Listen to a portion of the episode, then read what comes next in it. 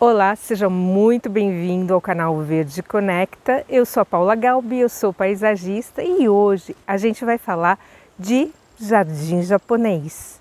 Nihon te Verde Conecta Yokoso.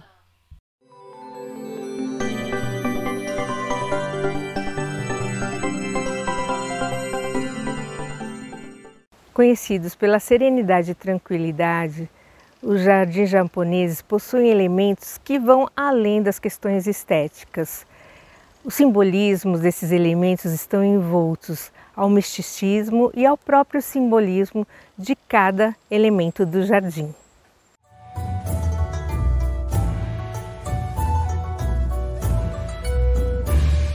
E hoje eu vou contar para vocês os elementos e significados do jardim japonês. Então acompanhe a gente nesse episódio do princípio ao fim e descubra todos os elementos e por que você pode ter um jardim japonês.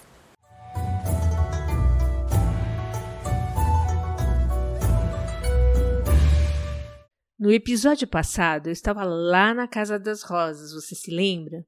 Se você não assistiu o episódio sobre rosas, sobre poda de rosas, Aproveite e assista, porque nós teremos uma lua minguante agora no dia 30 de agosto. Atravessando a Avenida Paulista, quase em frente à Casa das Rosas, lá estava eu no outro lado do mundo. Fui lá na Japan House. A Japan House foi projetada pelo eminente arquiteto japonês Ken Kokuma. A construção possui uma fachada feita de cipreste japonês com mais de 70 anos de idade, painéis em malha, coberto com papel japonês artesanal, permitindo aos visitantes observar e sentir o acabamento refinado das técnicas tradicionais japonesas. É evidente que as Olimpíadas em Tóquio trouxeram um pouco do Japão para a vida da gente.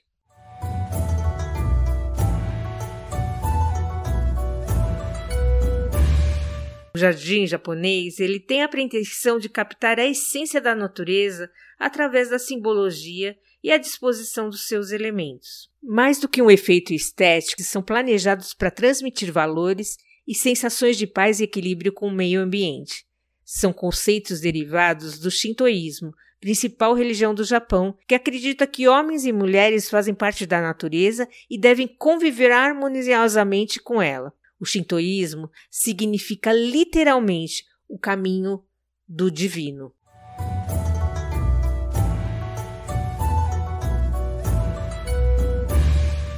Os jardins japoneses tiveram sua origem na China do século VI e que foram difundidos pelos monges budistas. Porém, os japoneses aperfeiçoaram a arte de fazer os jardins, introduzindo assim diversos elementos simbólicos que foram amplamente difundidos, entre eles a naturalidade, a simplicidade e a serenidade. Vamos falar aqui dos principais tipos de jardins japoneses começando com o Jardim de Pedras, ou o Jardim da Paisagem Seca, ou o Jardim Zen. Esse jardim é considerado por excelência o jardim japonês, composto basicamente de rochas vulcânicas, pedras e cascalhos, com a inclusão de gramíneas de acordo com o estilo vai ser introduzido no jardim. O cascalho que recobre o chão representa o oceano e as pedras elevações montanhosas, essa paisagem conjunta simboliza, em resumo, o percurso da vida até o seu fim. O Jardim Zen não é um lugar de passeio, apenas de contemplação e meditação.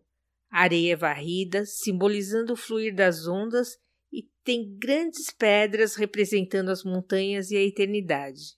A intenção do Jardim Zen é captar apenas a essência da natureza, não a sua forma real. Sua estética minimalista induz a um estado de calma e reflexão. Bem, você quer um jardim zen? Sim, é possível ter um jardim japonês de pedras em uma pequena parte do quintal, uma pequena parte da varanda. Para isso, é só forrar o chão com pedriscos e dispor algumas pedras maiores pelo espaço. Um banco de concreto combina bem com esse tipo de paisagismo. O mesmo efeito pode ser obtido em espaços pequenos com um pequeno jardim zen, que transmite relaxamento e pode ser colocado em cima de uma mesa, por exemplo. E agora chegou o jardim mais encantador, Eu adoro esse jardim. É o da cerimônia do chá. Feito em torno dos pavilhões de chá, esse tipo de jardim japonês tem como objetivo a concentração antes dos rituais que envolvem a bebida. Para isso, são colocadas passagens com lanternas de pedra para iluminar a mente dos que passam pelo jardim. A vegetação, composta por bambus e arbustos como podocarpo ou até mesmo buchinho. Agora vamos para o jardim japonês de contemplação. Esse tipo de jardim japonês reproduz a natureza com cascatas, lagos e fontes. A contemplação possui uma estrutura que comporta um pequeno lago onde algumas carpas podem ser colocadas e arbustos preferencialmente verdes com poucos elementos florais. Bambus, símbolos de tenacidade e resistência, arbustos topeados que são dispostos em harmonia para retratar a natureza com um ar espiritual, além das rochas e cascalhos nas trilhas. Esses jardins são jardins de passeio que têm como objetivo ressaltar as belezas naturais de forma harmoniosa. E aí, como podem ser feitos esses jardins? Esses jardins eles podem ser feitos em ambientes grandes, com, como os quintais ou pequenas varandas. Agora vamos falar dos jardins modernos japoneses.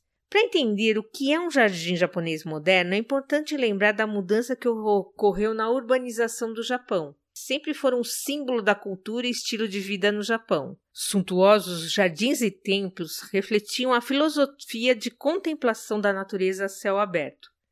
Com a urbanização, a construção de amplos jardins foi se tornando impossível e a arte da jardinagem acabou sendo levada para dentro das casas. Era o surgimento dos jardins modernos e o nascimento de um novo Japão.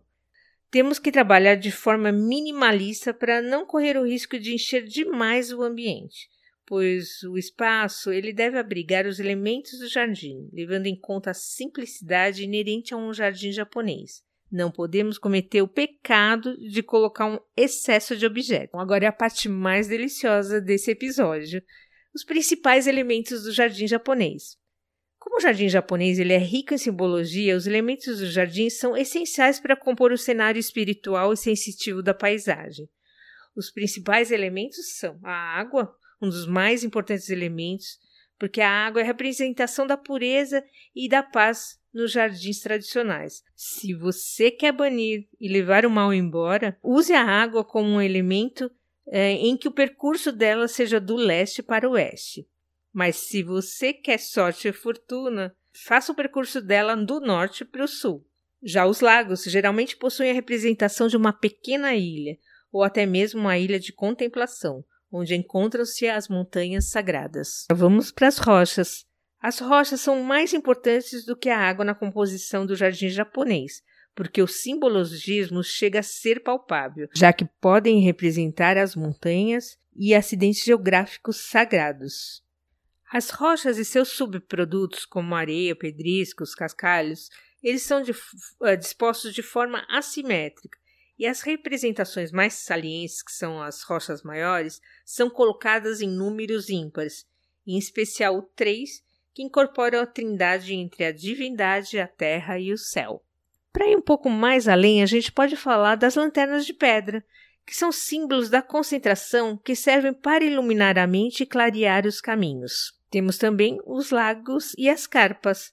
A água representa a vida, a paz e a pureza, enquanto as carpas a fertilidade e a prosperidade.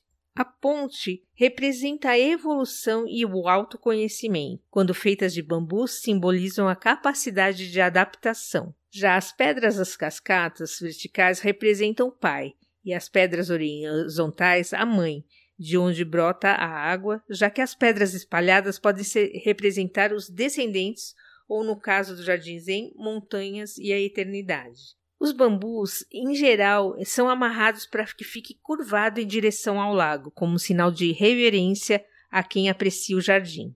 Nesses bambus são colocados os sinos do vento e os macacos de cerâmica, que representam os sons da natureza e da felicidade.